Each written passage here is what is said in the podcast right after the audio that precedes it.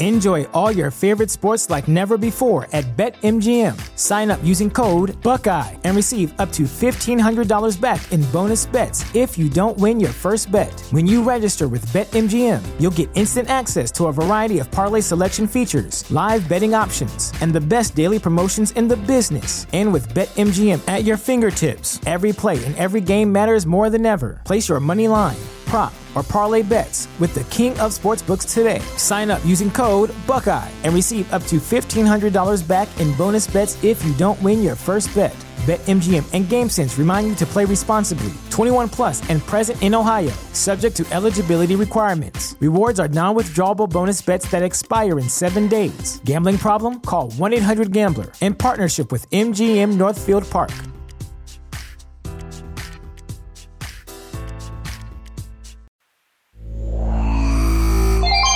Welcome to Shiloh Select. The whole system will be ready in a few minutes.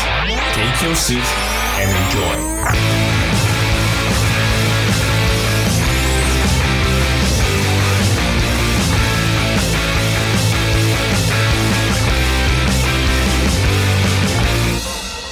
What it is, what it ain't, everybody. I'm back, checking up on everyone, making sure everyone's doing pretty well for themselves, living good, feeling good, all that good stuff. Um, doing a different podcast this tonight, this evening, whatever you want to call it. Uh, thought I would just had to come in and check up on everybody by myself. Well, sort of by myself. Uh, making a special guest appearance. Uh, first time on the podcast, but long time brother by blood. Uh, I got my brother here, Matt. Obviously, his last name is Sheeler. For those who don't know, say say what's up, dude. Hello, everybody. Thank you for having me on the show. Okay, good deal. Um, so yeah, so I, you know, past few weeks I've had a lot of different guests on, uh, talking about you know some, some psychology, some health and wellness, uh, even gene CRISPR editing, gene editing, and uh, they've been pretty good for me. There's been have been great conversations just because it's something new, it's something innovative, and I enjoy those topic that type of conversations that keep me learning and hopefully bettering myself and hopefully giving everyone some tidbits um, to learn from or to take with you. I mean, you know, you know, one thing I always hate so is meetings and uh, you know these big get-togethers that how do I want to say this is that uh, you know I'm not trying to when people want this I guess presentations and that I hate going there because I get so distracted because it's not anything that I want to learn from. But if it's something I enjoy going to, so if it was a presentation about this is what I'm trying to say, a presentation about gene editing, let's go talk about this. Um, Matt, you ever get like that? You ever get like, oh man, I don't want to. I hate going to these things, especially because if it's it's stuff there's talking about. Well, guess what? This year, this is what we're going to do. We're going to uh, we're going to go have these professional goals, and then we want you to do this, and within the year, and it's like, shut up, nobody cares. You know, I'm sitting here playing on my phone the whole time. But if it was something that was like, oh, okay, what are we talking about today? We're talking about how do I, I don't know. How do I improve myself? I don't know. What do you think? I get, you know, I guess for me, I feel like we have to go to those and Yeah. with our jobs and stuff. yeah, it's uh, Everybody, I think everybody, Everybody, you know what? to. everybody goes through those. Um, I know that we all hate the departmental meetings, right? Um, the the stuff that we all we all have to go through, but um, the you know when I think of presentations, I do quite a few for my position, and I'm I'm always thinking I know that there's somebody in that crowd that really don't want to be there. Um, but what can I what can I say to engage them? What can I say that excites them and makes them want to learn about disability services? All right, so uh, let me stop you right there. So before we go any further, tell everybody what you do. Okay, I am a disability services counselor for Virginia Tech, and my role is to coordinate environmental and academic accommodations for students with various types of dis- disabilities. I coordinate accommodations for a caseload of about 800 students, roughly. So Tech has roughly what thirty thousand students, Yes. And and your Um, caseload is eight hundred. my caseload is 800. We um we just crossed the 3,000 3,000 threshold as far as students served within SSD. I learned the other day. How in the world do you keep up with eight hundred caseloads? You know, it's I did not know that. That makes zero sense. I mean, that seems too overwhelming. Yeah. for my brain to comprehend. my my philosophy always is, and I, I tell my new students this, and I tell my current students this: I am not a case manager. Okay, a lot of them come from the K twelve environment where they have a case manager that kind of makes sure they're on track, make sure they're doing well. I tell my students all the time: when you get to tech or any university for that matter, you are expected to be an adult. Yes, it's hard for some of them because they haven't developed those life skills that they are still growing into. But when they have a concern, when they when they need something, when something is not right, they need to let me know because I don't have time to check on all of them. Well, yeah. Um, I mean, I'm just when I'm just thinking about is that 800 people just to keep track of. I don't. I just don't understand how you do it. But or, but I guess they're all not needing something at one point, right? Right. It's not not everybody needs something every day. I mean, it's you have to look at it as I have to make sure that when they contact me, you know, why are they contacting me? What's going on? My my goal is to make sure that they feel like they are the most important student um, to me at that time hmm uh, because you know they're paying good money to be here, and it's my job to serve them and to make sure that they have adequate access to all things Virginia Tech, whether it be in the environment, whether it be at a campus event, or whether it be academics. I want my goal. I want my students to succeed. I want them to do well, and I want them to have a degree from Virginia Tech. Hmm. Well, I mean, that's pretty bold of you. I think a lot of people would admire that. You know, and I don't know if a lot of people. Do you think a lot of the people that you work with think the same way, I would hope so. I mean, we are. or, or is it just a job to them? You know, a lot of people. I guess what I'm getting at is that they want to go in, they do their nine to five, eight to five, whatever it is, whatever they get done that day is all right, good to go. But Right. Um, you know, I would hope so. I would hope that that um, my co- you know I can't speak for colleagues, and I'm not going to, but I would hope that my, my colleagues, and this goes within any department throughout the university. I would hope that you you come to you come to work every day with with some emotion because you have an opportunity to make a difference in somebody's life, and if you my, my my thinking is if you don't do something with with emotion, if you don't really put your heart into it, why are you there? Well, I agree 100% because, you know, a lot of people just seem to be going through the life of, or go through the motions of everything. And if they're just doing it just to do it, but if, you know, people who are really passionate about something, you know, they take more pride into it, which exactly sounds like what you're doing, you know, and they put forth, uh, put forth better effort and, you know, they strive to give that 100%. You know, I always hate it when people say, like, oh, I give 110%. Well, you know, 100% is 100%. But, but I get, I, I do get the uh, the cliche of it, I guess. But what's but you know what when they say when I give 110 percent, what does 110 percent look like to you? well, that's a good question. I mean, you know, a lot of people say, oh, I do what's expected of me, but I do that extra little bit to get ahead. What is that extra little bit? I don't. Could be anything. It could be just, you know, you know, as I said, some people just do the regular nine to five, and then when they're leaving the office, and if they see a phone call come in at four fifty nine or right there at five o'clock, nah, five o'clock, I don't do anything. And I and, and and I can relate to that just because I've worked in, um, you know, manufacturing before. Before you know, that's one of my first jobs, and that you know, hey, once that bell rings, we're done. We're going home. It didn't matter what was there, unless you were said, hey, we're working overtime, or they said, hey, you know, you're gone. But that first job taught you to want more, did it not? Well, yeah, I mean, it does teach you to want more, just because. I mean, you know, you can make life what you want it to be. You can say, hey, I'm content on working these types of jobs that, you know, I go in, do my thing, then I'll leave. And some people enjoy that, and there's nothing wrong with that. But there's also people that say, like, you know, uh, I don't want to punch a clock the rest of my life. You know, I want to give more. I want to, you know, like you just said, make a difference in somebody's life.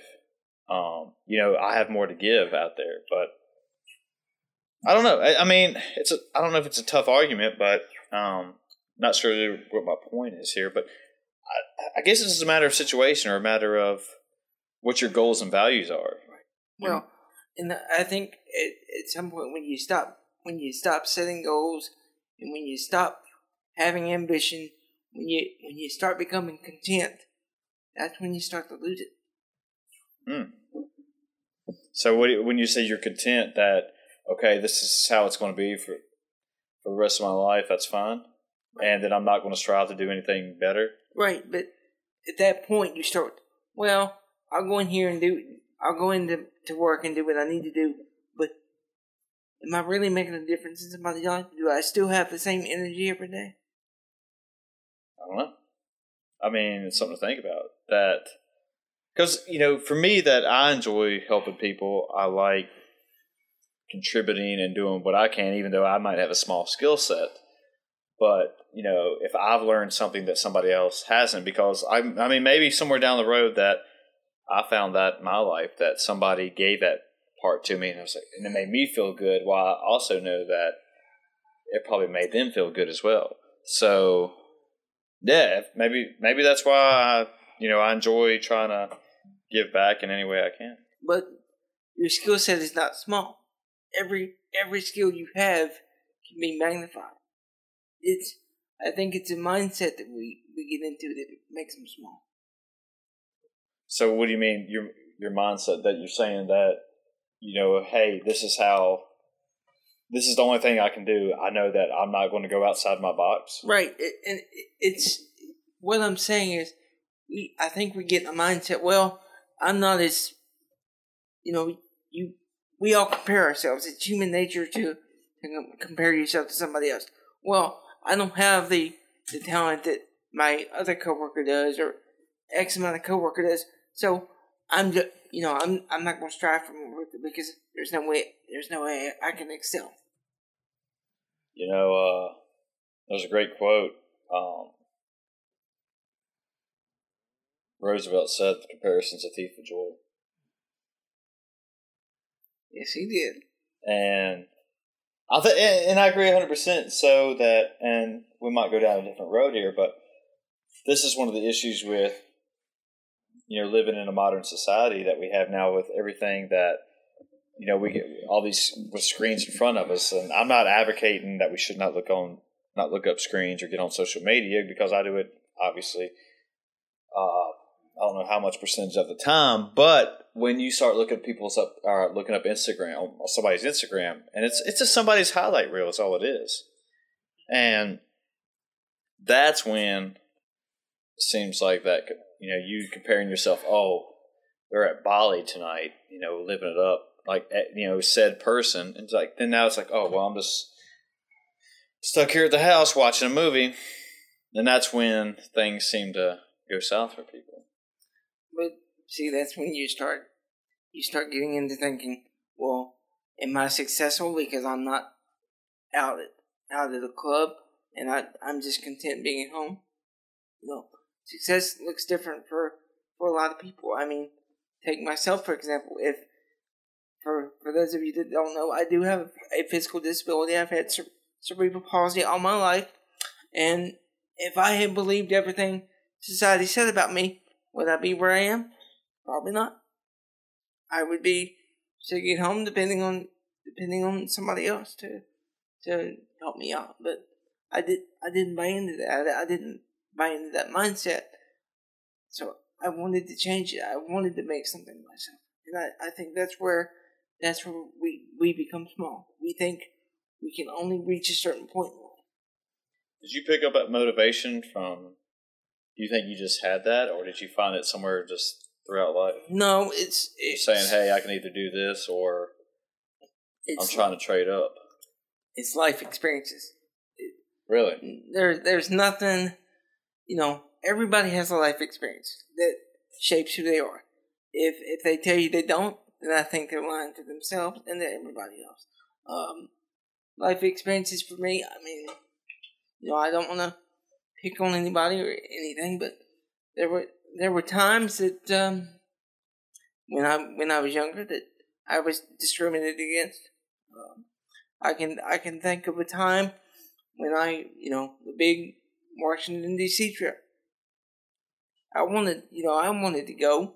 Everybody wants to go to D.C. and Wait, when you say the Washington D.C. trip, is this like the sixth and 7th Mhm. grade? Okay. I'm talking about the sixth and seventh grade um, Washington D.C. trip. Not, I don't know if everybody. I'm just Right. saying. Not. I don't know if everybody has that in their school system. Right. But for those who don't know that, and correct me if I'm wrong, but in if sixth grade you would go to Williamsburg, and seventh grade would go to Williamsburg. But then the next year, it would vice versa. Yep. Yeah. So that way Yeah. everybody had a chance to go to. we went to Richmond and, and Washington um, di- different years. But I know when I was, you know, my my sixth grade year, I was excited, man. You get you get to go on, on a big trip with all your buddies and get to have all these things. Well, I I had a wheelchair. I don't use it full time, but at the time I used a wheelchair because they were worried about the distances of walking, and you can understand that being DC. But um, you know, one of the things that I always remember is a bunch of my friends and I got together and they said, "Well, we'll put your name on the board and, and you'll get to room with us." Well, at the time, um, the principal came in and said, "Nah, Matt can't room with you guys.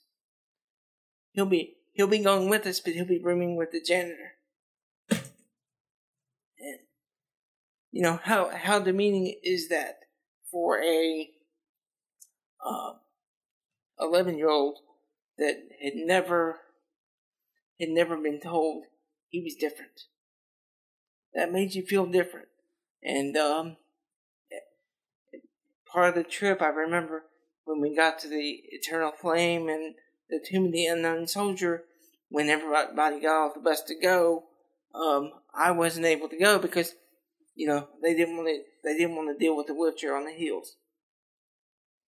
Do you think this is because our education system at the time didn't they didn't know how to deal with that, or is it just a matter of nah, let's take the easy road out?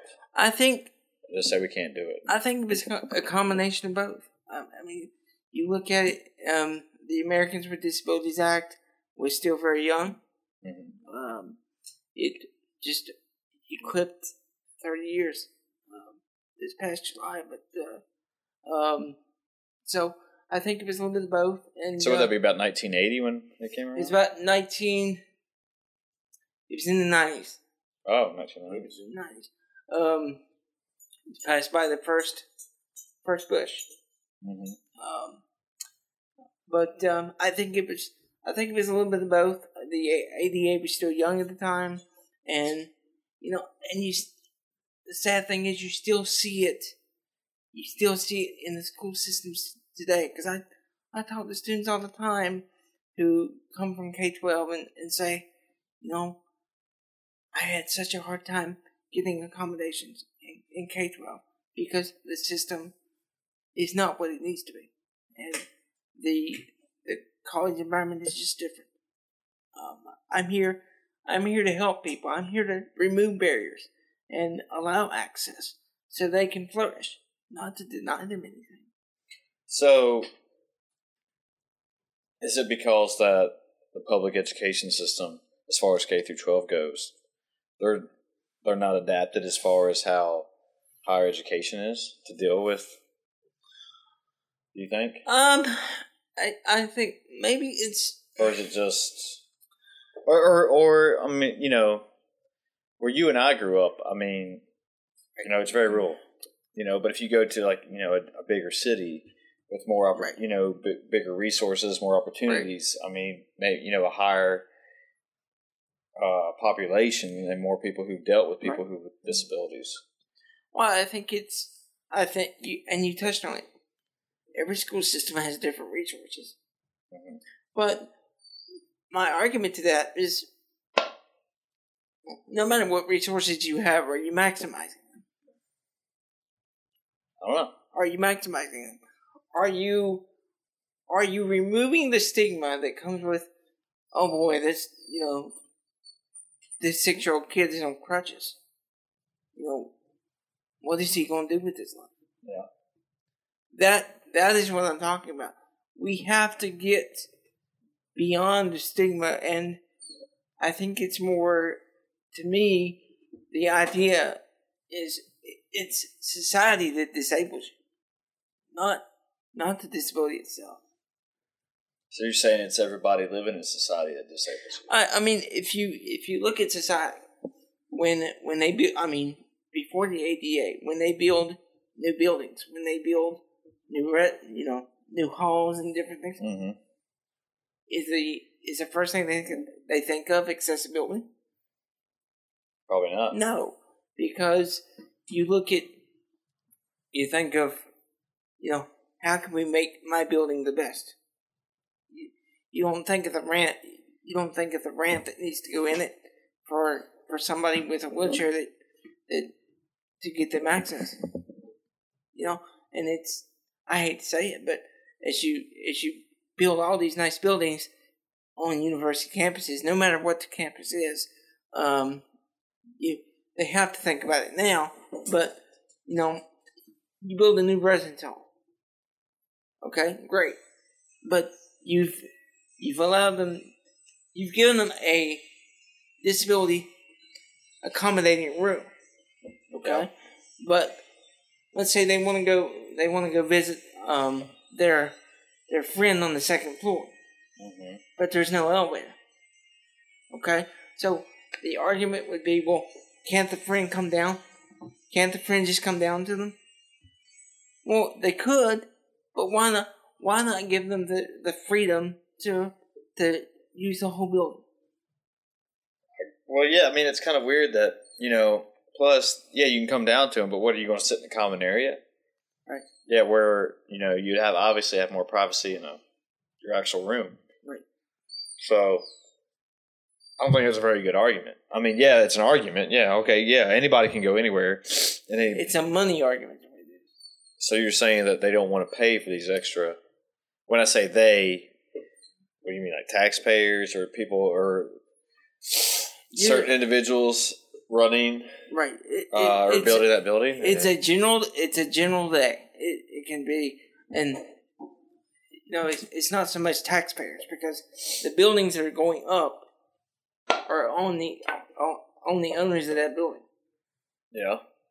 and they're not, you know, people don't think about it, but to make a building accessible, it costs it costs a lot of money, and if they can, you know, they're trying to build a nice building, but they're do, trying to do it without breaking the bank. Well, yeah, I mean, that's almost every project that comes in with, you know, I guess anything that, hey, this is our budget, so what's the best that we can do? Right. And so people are going to start taking shortcuts and cutting out certain things that they don't absolutely need. And then I guess what you're saying is that's one of the actual things like, oh, well, we don't need this ramp here. Right. We'll, we'll do it or we'll do this instead.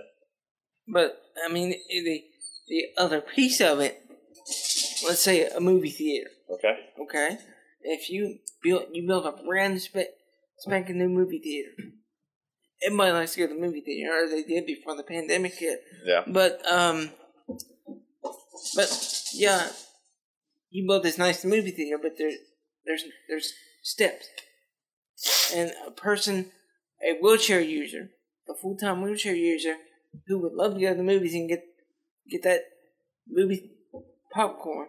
Everybody loves that movie popcorn. Um, I know I do. yeah, I know you do, but uh, you, you know, you know, they get to the movie theater, they get all they get all psyched up to see the movie uh, Suicide Squad. They get up, they get all psyched up, and all of a sudden, well, crap, there's there's steps here, so I can't go with my friend, and my friends who want me to be part of this have to spend time, you know, lugging my wheelchair up the steps just so I can go. Uh-huh. That's for for a person with a disability. That is pretty demeaning. I mean, I get that 100% because, you know, a lot of people don't look at things through another person's, or they don't walk in another person's shoes, or look at life in your eyes, for example. So, you know, you're wanting to go out and have a good time, and then all of a sudden, an obstacle like that comes into place, and then, you know, it's just like the whole energy goes down. Right. And then it makes you feel bad, and, and I get that 100%. And it sucks. Yes. That's, I mean, I don't know any other word for it. It just it fucking sucks, and you know I hate it. But but I mean, are we seeing newer buildings though that come back and they're actually advocating for people with disabilities think, and uh, making things more accessible, or is it just are we dealing with buildings that are just been built before? Well- uh, the American Disabilities Act. and that that is a lot what you run into is that you know if these buildings were built before the ADA was passed, they don't have to they don't have to be accessible because they're grandfathered in unless you modify them. Now you modify the building, it has to be accessible, but in in most cases, I think we have made great strides in making society more accessible, but we can do more. You- And it doesn't matter what year it's going to be, you can always do more. So you're saying, all right? So you said earlier the American Disabilities Act was in the '90s. Rocky. Uh, so if any building before that was built in before 1990s, they don't have to comply with ADA Right. Unless they unless they decide to make a change. unless they modify the building, they do not. Right. but any building after the ADA now has to make sure they're in compliance. Mhm. Uh, Unless unless they are unless they have been deemed a um you know before ninety or a historical building.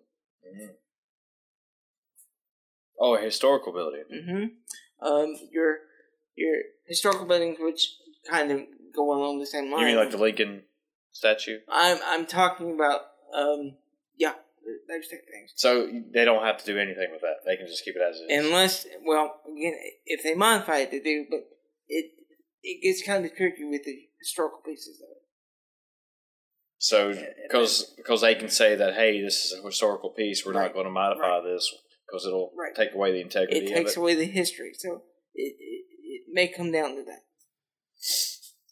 You know, I, I get that, and but I, I don't get it. You know, I'm, I'm on the fence about it because you want everybody to enjoy it, but and I do understand that. You know, well, if we do this, and that means it's going to change a bunch of things for it. But hmm.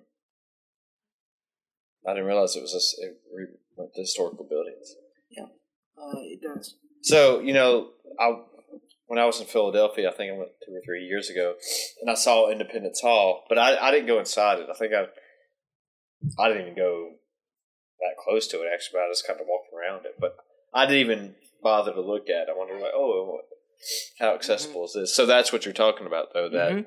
if there was if it was only stairs to get in there, Right. They could just say, no, we're, we're not going to build a ramp. Um. Can yeah. they just say that we're not building a ramp? Well, I mean, they'd have to.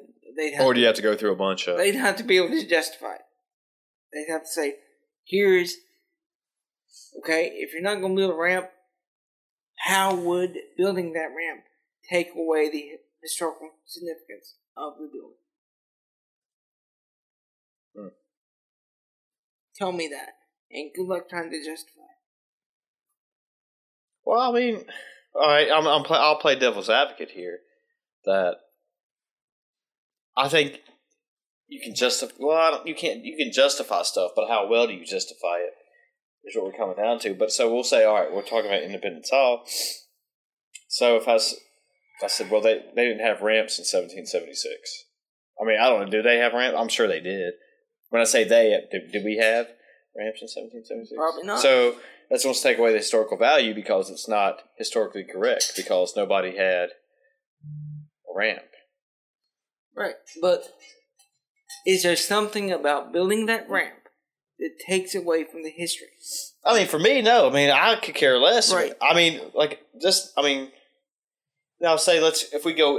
It's the outside of the building. I mean, Right. you know, if, if you painted it, whatever. I think it's brick, but if you painted it a different color, okay, cool. But if you go inside it and start changing things, I think that might, you know, let's say if you put an elevator inside it. Right. Okay, obviously they didn't have an elevator in 1776. Right. But you know, for anything, if you're going to if you're going to deny any modification or accommodation, you better have You got to do your homework. yeah, you better have a good, solid justification as to why. I get that. Yeah, I'm with you on that. It's just you know, you know, just don't do it just because oh whatever. I'm just going to do it. Just do it because hey, this is important. There's reasons why. You know, and even it allows like you you were talking about earlier allows you to actually take in a piece of history or a piece of whatever. I mean, even walking in. I mean, this could. I, we're supposed to just not talk about historically. Um, places, but I know you're a sports fan, and that even if you wanted to go see a game at Wrigley Park, God, my allergies killing me today. Uh, yeah, I mean, you would want to be able to hey, can somebody roll in there and watch one. And see, they they modified Wrigley Field um, to the point where It was built in what, like thirties? yeah, um, Was it? it was built after Oh, not, I got a Google box here. not long after Fenway, but um, Wrigley Field but built it was uh now you can you can 1914. okay so it was built two years after Fenway Park, but um, if you uh, Fenway Park. Wait, wait, Fenway was built in 1912. you know that for a fact? Yes, All right, ladies and gentlemen, let's Google. you want to check me on that? I bet you five Fenway bucks. Parkway. Five bucks says it was built in 1912. All right. Titanic sunk. Oh, interesting. Yeah, you're right about 1912, but I forgot Titanic was 19. That was 1912 too. Interesting. It was it was completed the year. I mean, not year, but uh, the week after it. It opened up the week after So- Titanic sank. Fenway is the oldest stadium in Major League Baseball and one of the most famous. Yes. Oh. And by the way, the Red Sox are still winning baseball games at Fenway. But um, yeah, but it's a lot. A lot of those ballparks have, have been modified to keep the historical pieces of it, like Fenway, like Wrigley Field, and you still have access to be able to go see it. And I remember, I re- I remember going to uh, the uh, Braves game in '97, and of course I haven't had my wheelchair then, but the stadium did not have the accessible entrance. I believe was around back. So, you know, I remember Grandpa having having to push me all around just to just to find a way to get me in the stadium. Yeah. Hmm. So, yeah. I don't know another word for it. Just sucks, dude. Yes, it does. But society's getting better. I think, like I said, we're, we're getting better. I think we've made long strides, but there's a there's a lot more that can be done. Well, if you have a, if you had a magic wand and you're able to wave it and say, "Hey, there's a lot more that can be done," what would you do to say, "All right, this is the world we need"? Right. If I had a magic wand, I don't think I'd focus it on accessibility. I I'd focus it on more acceptance. How do you mean? I think we, as people, still, you know, we still have a, a stereotype when it comes to people with disabilities. Okay? How can, and it's not just people with disabilities, it's people in general. Okay? But I'm using disabilities because that's, that's what I've lived and that's what I work in, but, you know, you look at a person with disability, you automatically think, well, what kind of life do they have? If you if you didn't know me, and a lot of you don't, but if if you were to look at me out out at a restaurant or any type walking on crutches, what kind of life? What kind of life does he have? Uh, you know, my life's pretty good compared to his. How do you know that? How do you know that? And you know, don't don't have the idea that I feel like that I'm broken. I'm not broken.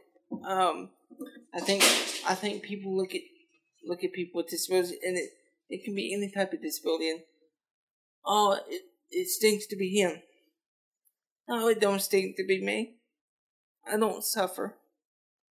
Um, it's it's just that stigma that I'm talking about. Let's get rid of that. Let's let's accept people for who they are and uh, start looking at how we can make the world a, a better place for not just people with disabilities, but for everybody.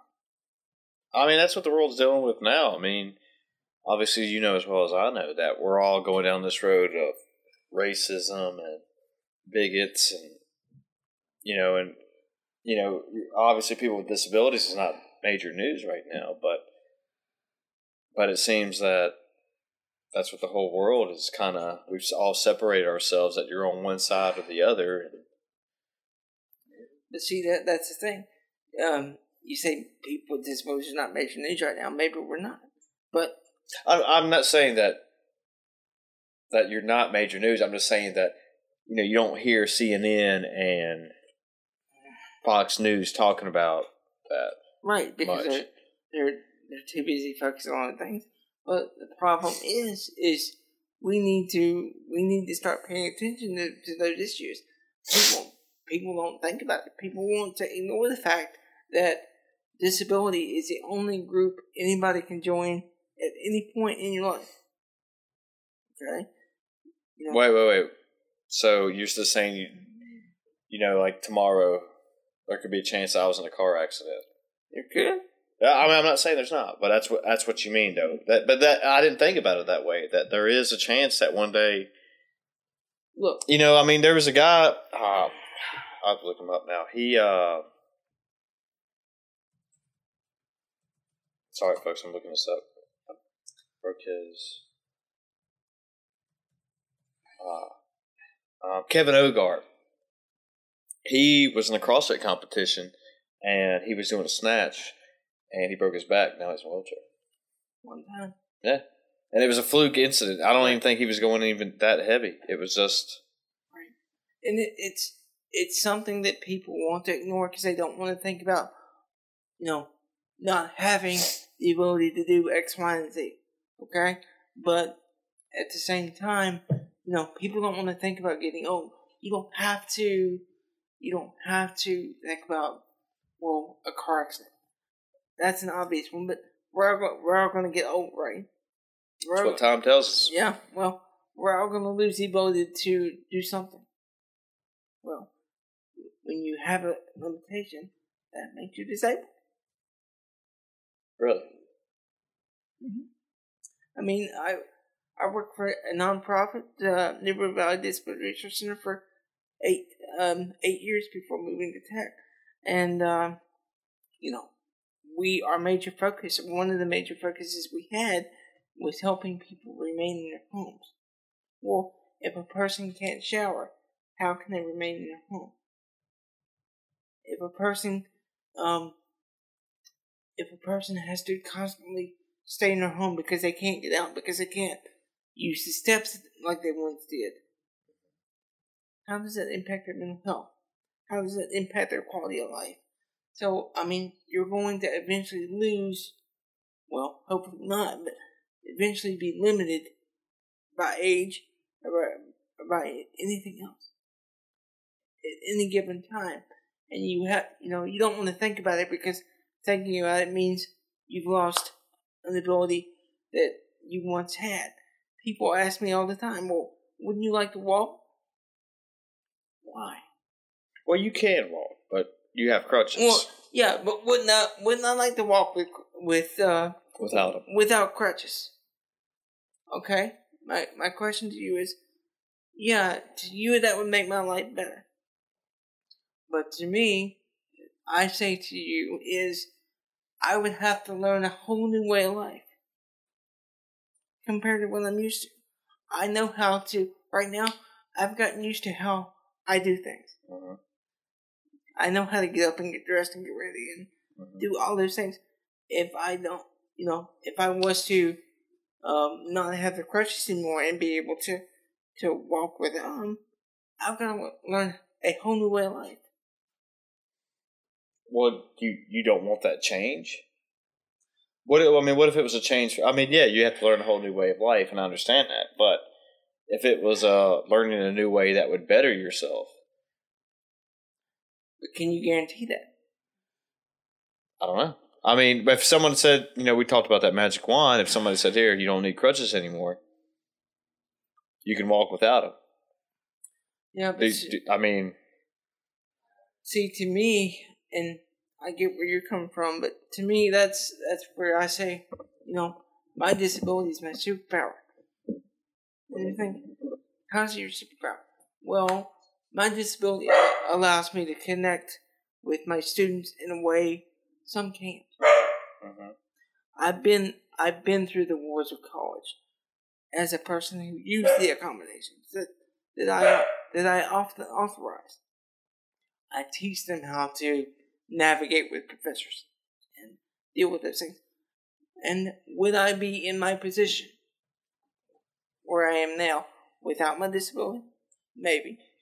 But would I be as passionate about it if I didn't have my disability? I, I mean, I agree with that because you, you can relate to your students, but and then without your disability, you know, like for me, I could not. I can I understand what they're going through just because I know you, but I can't ultimately relate to it. I guess is what I'm trying to say. And it's just like for me, I you know. I can't relate to what you do at CrossFit. Mhm. Not the minute. No, I I respect what you do. I I have immense admir- admiration for what you do, but you wouldn't catch me dead doing it. well, I mean, I think there's a lot that you can do as far as body weight movements and you know kettlebells and dumbbells. I mean, you know, we've been down this road before talking about it. Yeah, but you wouldn't walking on my hands and all other things. Well, I mean, I'm, I mean, that's not just you know because you know you have a disability. Right. That's that's even people who don't have a disability. I know that. but, I mean, I have I have great admiration for for everybody that does it. Um, you know, 'cause, um, I respect it. I love it. But I've I've learned to live a life that I don't I don't begrudge who I am. Mhm. My disability is who I am. It, it's a big part of who I am. It's what makes me good at my job, and it, it what it's what motivates me to to be better. Well, that's good. That's you know that's admirable. I mean, you don't hear that from a lot of people. You know, kind of what I said earlier. Just people were just working for the paycheck and that's it, and go home. I mean, if you think about it, I'm I wasn't even supposed to do this. I was I was the kid that when I was born, I was told I wouldn't walk, talk, or do anything. Was that because that that was just the doctor's? That was that was the doctor's opinion. Yeah. And But do you think it was just because that when you started, when you were born, and you started growing, just everything started developing? I don't know. I I, like really, your mind started developing and your body developed into your I really environment. I really don't know. I think I think I have to give a lot of that credit to to you as my brother, but uh, to to also my mom. I mean, mom. Oh, shout out, mom! Yeah, well, you knew mom was going to get the shout on the show, right? But um, you know, mom pushed me. No, my entire family pushed me. I was never, I was never the kid that was left out. Yeah. I don't know. I don't know what that's like. That's why, you know, going back to the experience I had with the Washington trip. That's why the Washington trip was so weird to me. I'd never been made to feel different, Mhm. and I'm not different.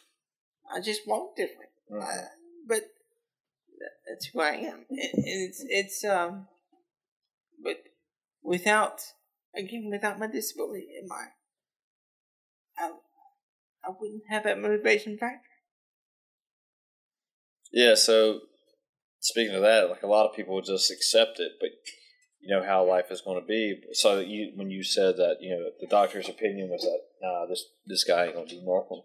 But I mean, you know, I've talked about a lot with my friends and stuff that you know that's part of a motivation when you know somebody might fat shame me or something. Not to say that no one Right. ever has, and, and I'm not saying that you should go out and fat shame people, but for me, that if somebody was like, "Nah, nah, dude, you look a little fat tonight," you know, it's oh, then like it fires me up. It's like, all right, I'll show y'all, you know, whatever. Right. But I get that that you know, hey, somebody says, hey, you're not going to do this and this and this, and then you know that fire burns inside you, and you say, mm, give me give me a couple of days, we'll see what goes on here now. Well, and I, it's bold. A lot of people don't have that. A lot of people, just like you were saying, just okay, I'll just sit here and just lay in the cut. Fuck it. all you have to do is tell me I can't do something. hmm and I found a way to do it. I remember um, when I was an intern um, during my graduate career, I had uh, somebody say, "Well, you know, it's of when you go on interviews, you're going to have to make somebody see past the, you know, past crutches, past the walker." Yeah, I knew that. Um, does it make it harder? Yeah, um, but hey, I had I had something I wanted to do, and um, I just kept at it. And now I get to do uh, something I love every single day. Yeah, I mean, and a lot of people don't find that. I don't know if we touched on that earlier, but I think we kind of said a little bit about it. But yeah, a lot of people, you know, you you think work is not work. You think it's I forgot what the, Uh, the expression I'm looking uh. for is that if you if you go to do something you love every day, it's not work. It's not work. It's actually um, something you enjoy. Do I do I think work is work? No, I think uh, I love what I do. Um, there are there are challenges to it, like any job, but at the end of the day, I come home and I, I love what I do. And uh, when I when I lose that love for it, when I lose that passion for it, it's time to go do something else.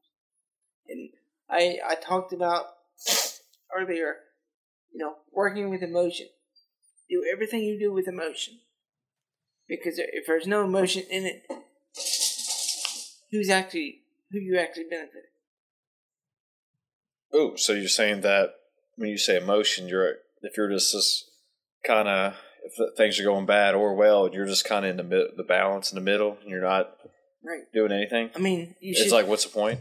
right when you when you lose that emotion, that that fire that burns inside, um, and you start just going through the motion, you get complacent, and then then you lose. You know, you stop growing as a person, you stop growing as an individual, and you stop growing as a professional.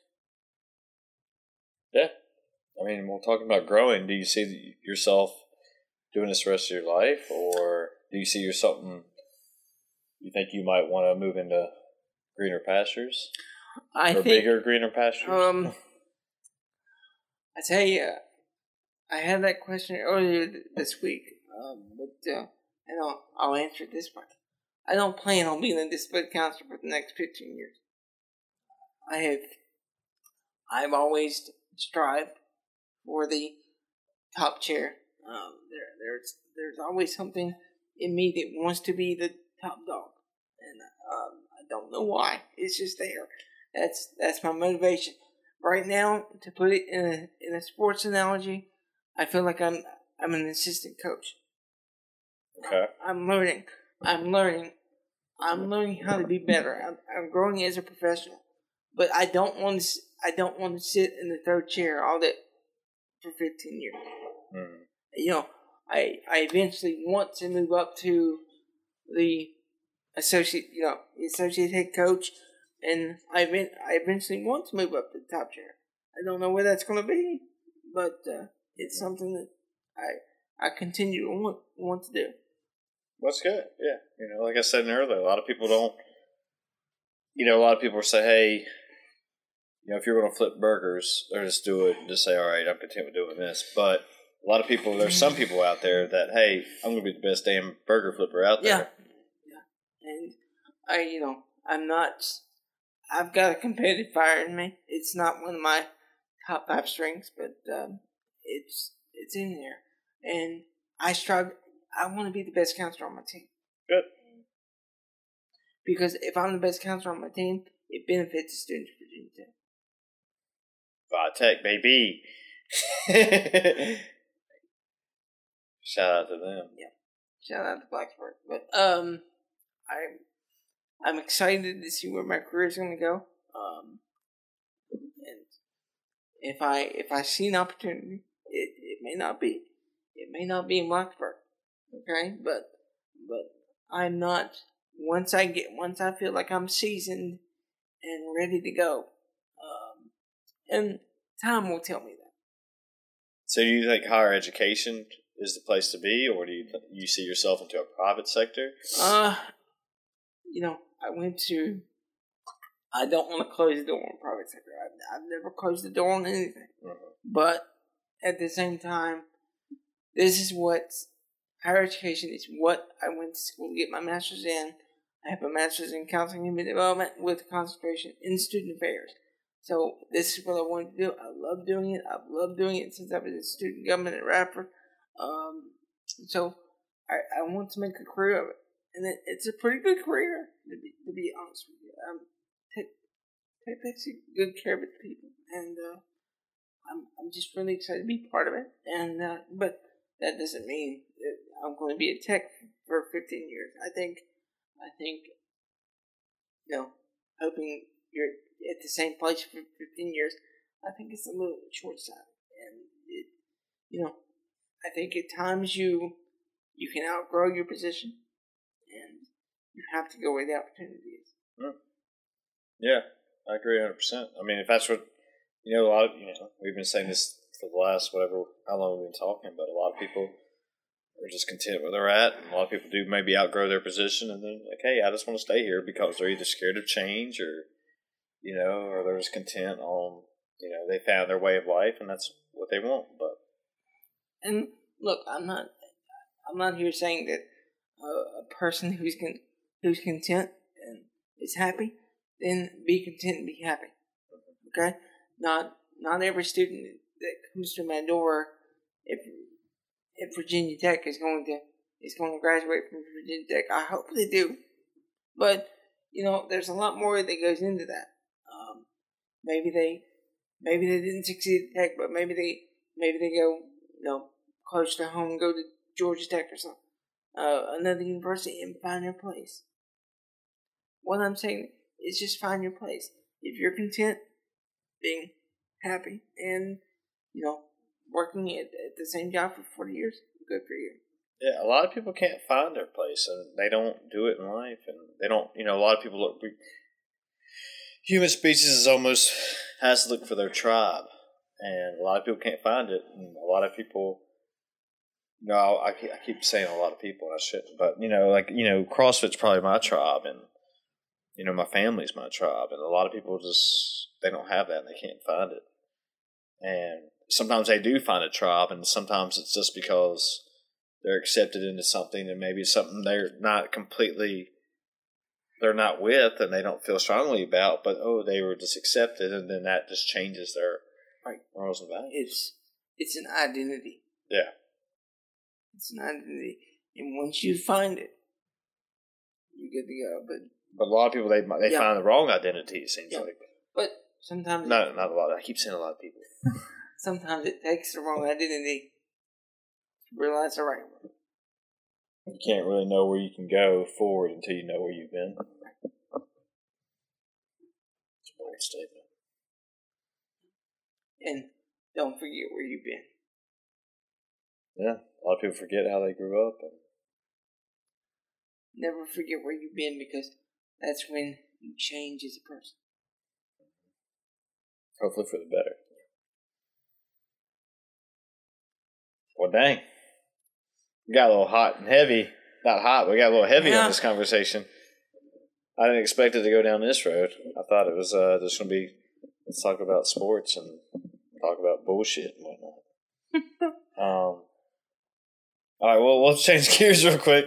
Um, uh, basketball just won a gold medal. Did you see it? Yeah. Well, I didn't see it, but I'm glad they did. Um, Kevin Durant really rose to the occasion. Um, if not for uh, if, no, if not for Kevin, I'm not sure the U.S. Um, would have won the gold medal. Um, it, it's a good thing they did. It kept the kept the streak of Olympic success for basketball going. And guess what? They did it without Coach K. Okay. Well, they got Coach Pop, baby. Yeah, they got they got, They got Popovich. Pop, man. Uh, they got Popovich. Um, Coach K's ready to go sit on the beach somewhere and um, sip a drink or two. But um, I I was happy for them. Um, that first loss to France kind of woke him up, I guess. Um, but uh, uh, Kevin Durant really played exceptional, and they were they're putting him in the echelon of Olympic greats because of his play. Uh, I was trying to see if I could figure out how he did last night. Um, I'm- They should. If you check ESPN.com, they probably have it. Ah, yeah, I was just googling. All right, here we go. Oh, this might be it.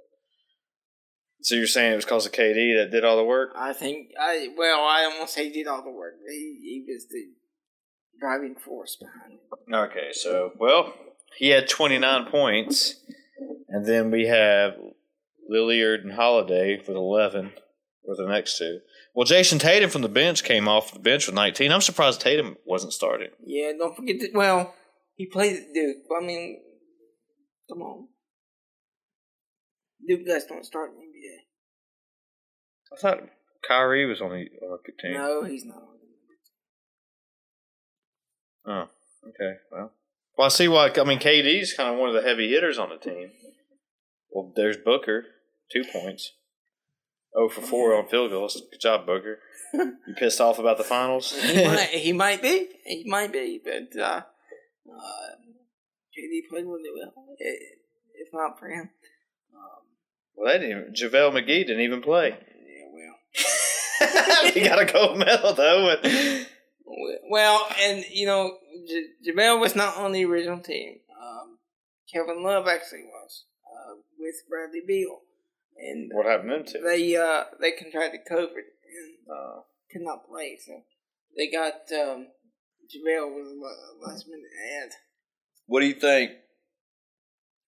Kind of switching gears here from sports. Um, you know, we heard that we're not going to have no vaccine passports to show that you've been vaccinated.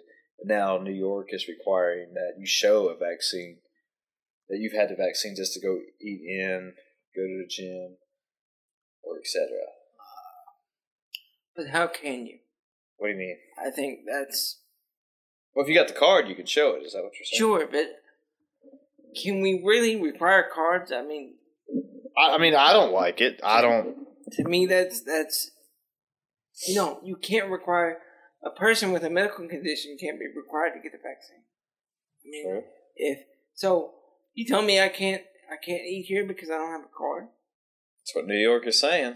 And then, but that was part of the argument with vaccines is that, you know, hey, if you want to go see a concert, you're going to have to show that you got the vaccine. If you want to go eat, if you want to go fly a plane or go, you know, fly somewhere, you got to show that you got the vaccine. what Which they were saying that was not going to happen. And now New York has already placed it into the state. So do you think we're going to see a lot of the other states do that? i hope not Same. i i hope not. I think um you know i'm i'm i think virginia has done well uh, with with our vaccine numbers. We can do better. Uh, as every state can do better. Um but I think, you know, you're, you're going to start telling people that, you know, maybe they can't, maybe they want to get the vaccine, but maybe they can't because of some medical condition, Yeah. pre pre existing condition. Okay, you tell me that I can't eat at McDonald's anymore because I That's what I don't have a card. So how would that work if you uh, went through drive-through? Can do you have to show that you had it if you go through the drive-through? I would hope not. Just get DoorDash and right. Um, Yeah, I mean, even if you get DoorDash, if somebody comes to your house, I mean, do you have to say, "Hey, I got my vaccine card. You can deliver I food mean, now"? you can do the you can do the Home Alone. Just leave it on the leave it on my doorstep and get the heck out. But I mean, but I like that. Leave it on the doorstep and get the hell out of here. um, you know, it, it's just I think you know I want people to be, be protected and be smart, but I think we again we as a society are going a little too far with A little too extreme. You've got to allow people to have their rights. Okay, if people have people have a right to choose. If you don't want to get vaccinated, fine. If you don't want to get vaccinated, fine. Yeah. But that should not cost them a job. No. It Well, shouldn't. well, this is what it's showing that just because you had the vaccine now that we and we even knew this before we got the vaccine that you can still carry the virus and Right. give it to people who are non-vaccinated. Right. Yeah, but so now we, like you said, now we know. Is the vaccine going to 100% prevent everything? No. No. Um, so, you know, we have, as a society, I think we have to be careful. We have to be safe, but we have to get back to life. Whatever, whatever it looks like now, we have to get back to life. yeah, I mean, it was going back on earlier what you said that you know people. I think people do want to work. I think people do want to be out. You know, there is some days that people want to be cooped up in the house, but it's not good for people's mental health. You No. know, that just to sit at home and you know, I mean, some people can do it, but you know, I don't think the majority of people want that. But, I mean, how much Netflix can you watch in a day? I'm sure there's some people who can just fucking crush it, but yeah, but I mean, obviously, some people I would hope want to walk outside at least get a breath of fresh air and look at the sun. I mean that, and that's what you know. They're saying that you know uh, some researchers are saying that you know people with lack of vitamin D is the reason why COVID is, is hitting them so hard. Maybe so. And that part part of it, vitamin D, you go outside, and get it from the sun. Yeah. I mean, yeah, you can supplement it, but sometimes you just go outside and you get it from the sun. I just, I just think we have to. I'm not saying loosen restrictions. I'm not saying not have restrictions. I'm saying we have to get back to life. Yeah. We have to, you know, we have to get back to sporting events. We have to get back to concerts. We have to get back to those things because uh, those those things are what what give people joy. And when you when you take the joy away, their mental health starts to Yeah, deteriorate. yeah, because they're not doing what they want to do, and they're just told, "Hey, you have to sit here and watch TV." I mean, there's only so much things you can do inside, and you can do them. You know, through technology, it helps a lot now, but still, people want to interact. They just, you know, they Right. people don't want to just sit on, you know, video games and conference calls. The and they want the actual human a- interaction. Actually, they want the real thing. Well, eh, it depends on who you talk to. Some people like it. I, I agree. I think there is, but I think it's, but I think, but they can still get a dose of human interaction through family or friends, and but it's a small dose, and then they're that's all they needed. But I still think, and, and I knew, you know, I've read articles and stories of people who just go and live in the wilderness and in the forest by themselves, and they're fine. That's that's. I guess there's exemptions to everything, to all the rules, but.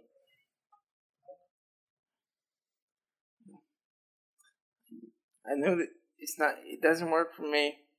Um, I know working from home works for some people, but it just doesn't work for me. Um, I I like to have the ability to go, uh, even if it is at seven o'clock in the morning. Um, I like to have the ability to go. I like to have the ability to, to walk into my office and um, at the end of the day, when I close the door, I can be done. And uh, that's just my that's just my philosophy.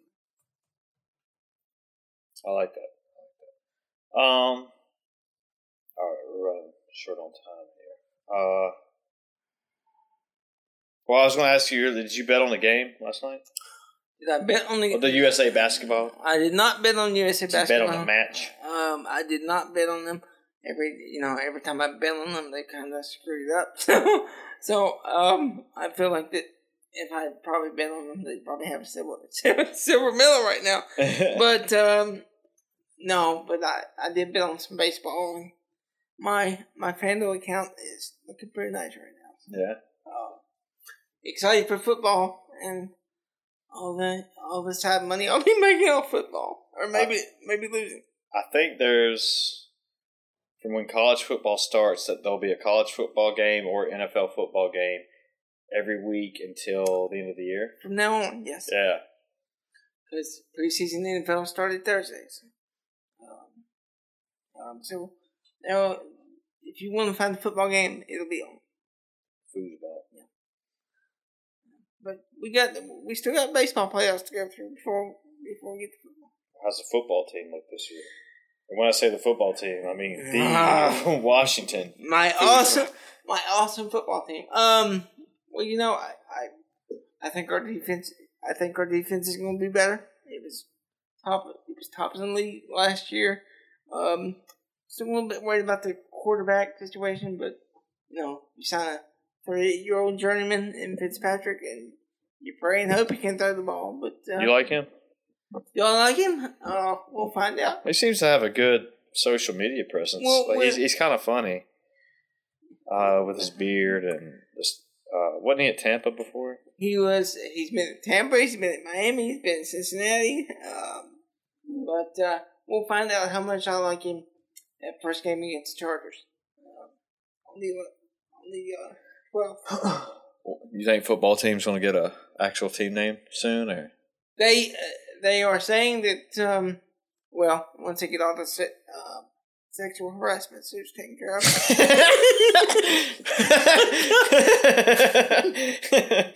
Good job, Daniel Snyder. but uh, they they do plan to have a, a team name next year. They but they don't want to. They're not um, divulging what it, what it will be. Sounds like the football team's got a tough road ahead. Well, when did they not? But they are actually. Um, if you look at the sports books, they're actually picked to finish second in the East. What do you think about the Indians' name change? Go, we'll go to baseball real quick. Um, you know, I think you want to change the name, fine. But I think you could pick a hundred different names. Better than what the, Guardians. The Guardians, man. I hate and the logo sucks too. It's The like a, it's a G with wings. Yeah. Sick, bro. that really fires me up. Your boy, I mean, you think of the late, the legacies of Cleveland and all the things that Cleveland's been through, and the best thing you can come up with is the Guardians. Yeah. I mean, and people, you know what? Right now, people don't care because uh, Baker Mayfield and the boys are about to hit the field. Mm-hmm. Football is the mecca in Cleveland. It will always be because LeBron's playing in LA. And What do you think when LeBron was there though? Basketball was the mecca. uh, Clearly, because they actually won championships over the Browns. I would they would won one. Yeah. How many did the Browns win? Well, um, you know, I think, I think it was, I think it was close. But I, I think when you, if you were to talk to anybody from Cleveland, at the end of the day, they would tell you it's Browns football. But that's just well, they have a rich history. yeah, they do. Very, very legendary history. Great players, but uh, I mean, Cleveland Cavaliers didn't really have anything until well, they had Mark Price, well, yeah. Brad Daugherty. Brad Daugherty. then the LeBron, then LeBron came around. Yeah, I mean the only thing Cleveland was known for is to to have the have a shot that Michael hit over Craig Ehlo that uh, Oh yeah, several years ago. yeah. That's Then he did his famous jump in the air. Yeah, and- the jump in the air and the fist pump. yeah, Space Jam, baby. Yeah. I think it's on there. the actual decent Space Jam. But, um, but The uh, one's pretty good. The first one's pretty good. oh, yeah, well, I mean, the second one was pretty good. it wasn't, It wasn't terrible, it but wasn't terrible, but um, yeah, um, Cleveland Cleveland has a history of heartbreak when it comes to sports.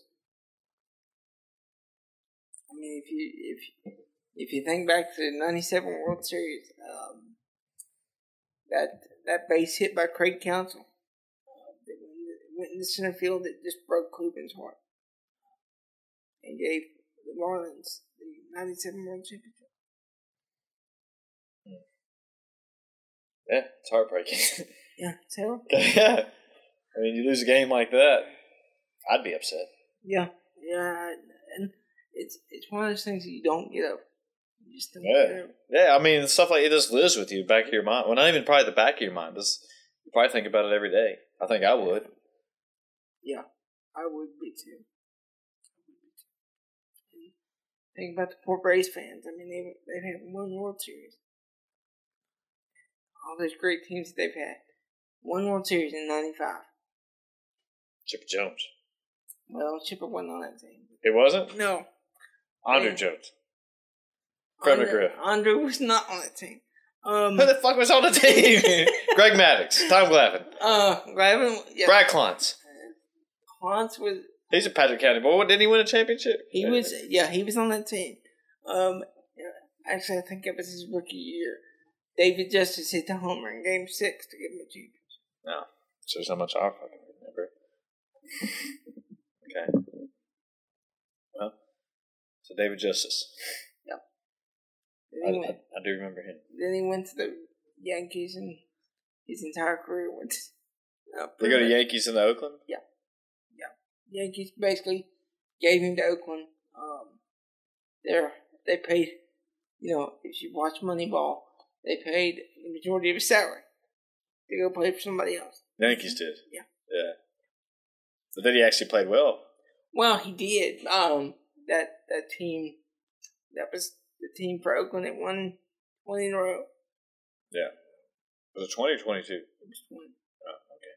But, um, Let's fact check this. he, I swear he's gonna fact check everything. I can't tell you, but, but um, yeah, they won twenty in a row that year, but they they lost. Um, in the World Series. Okay, you're right. Team is most famous, however, for winning 20 consecutive games. Yeah. But see what that what what that movie doesn't mention. It mentions Scott Hatteberg and Justice and um, Chad Bradford, but it you know they failed to tell you that that that, that team had three 20 game winners on it. Who who finally beat the A's to end their consecutive win streak? Uh, Trivia time. Been Trivia- naming off everything else. um, I believe it was Kansas City, but I'm not. Team broke the A's? I'm You pretty, said Kansas City? I'm pretty confident it was Kansas City. All right. Uh, this is from Wikipedia. In one of the most famous moments in Oakland Athletics history, pitch pinch hitter Scott Hat- Hatteberg Hatteberg then hit a one-out solo home run off Kansas City reliever Jason Grimsley. The home run clinches the AL record. Uh, well, that's not what I'm asking for. Who ended the A's? It was Kansas City. Austin Hays. I just- ends at 13 and ain't one lost to Orioles. This is not. That's not. No, that's not what you want. No.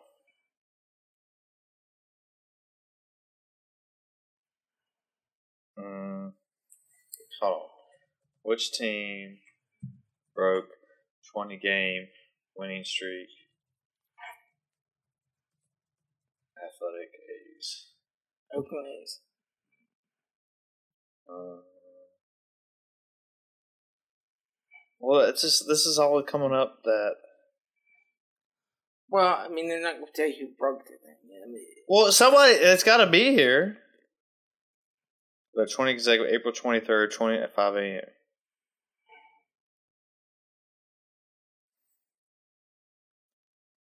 I guess it was Kansas City because they because they were playing, and that's when they won the Kansas City when they won their twentieth game.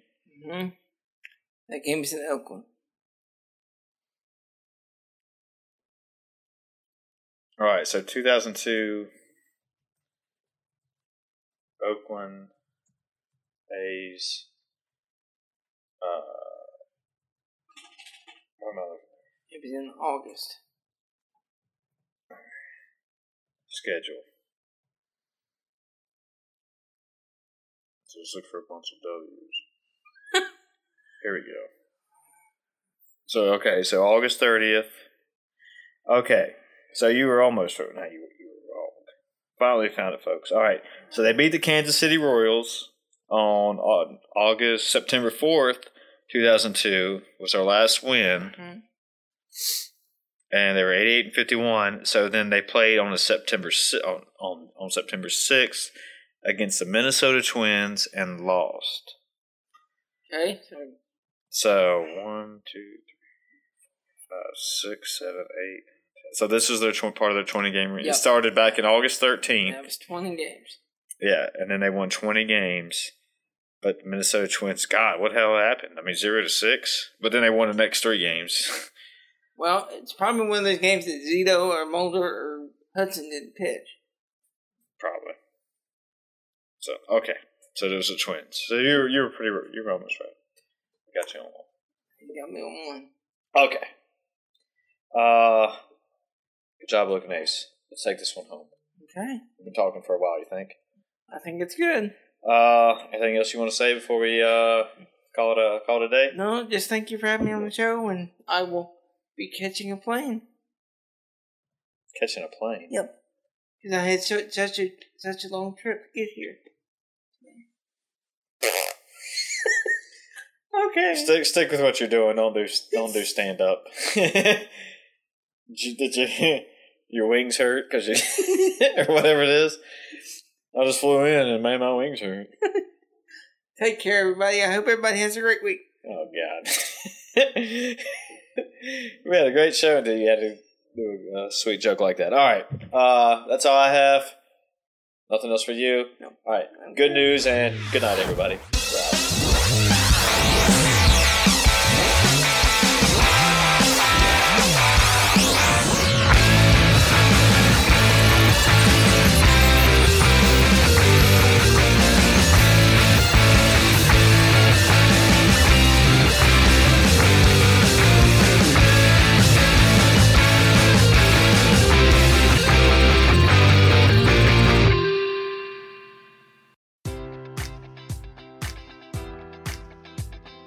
Enjoy all your favorite sports like never before at BetMGM. Sign up using code Buckeye and receive up to $1,500 back in bonus bets if you don't win your first bet. When you register with BetMGM, you'll get instant access to a variety of parlay selection features, live betting options, and the best daily promotions in the business. And with BetMGM at your fingertips, every play and every game matters more than ever. Place your money line prop, or parlay bets with the king of sportsbooks today. Sign up using code Buckeye and receive up to $1,500 back in bonus bets if you don't win your first bet. BetMGM and GameSense remind you to play responsibly. 21 plus and present in Ohio, subject to eligibility requirements. Rewards are non withdrawable bonus bets that expire in seven days. Gambling problem? Call 1 800 Gambler in partnership with MGM Northfield Park.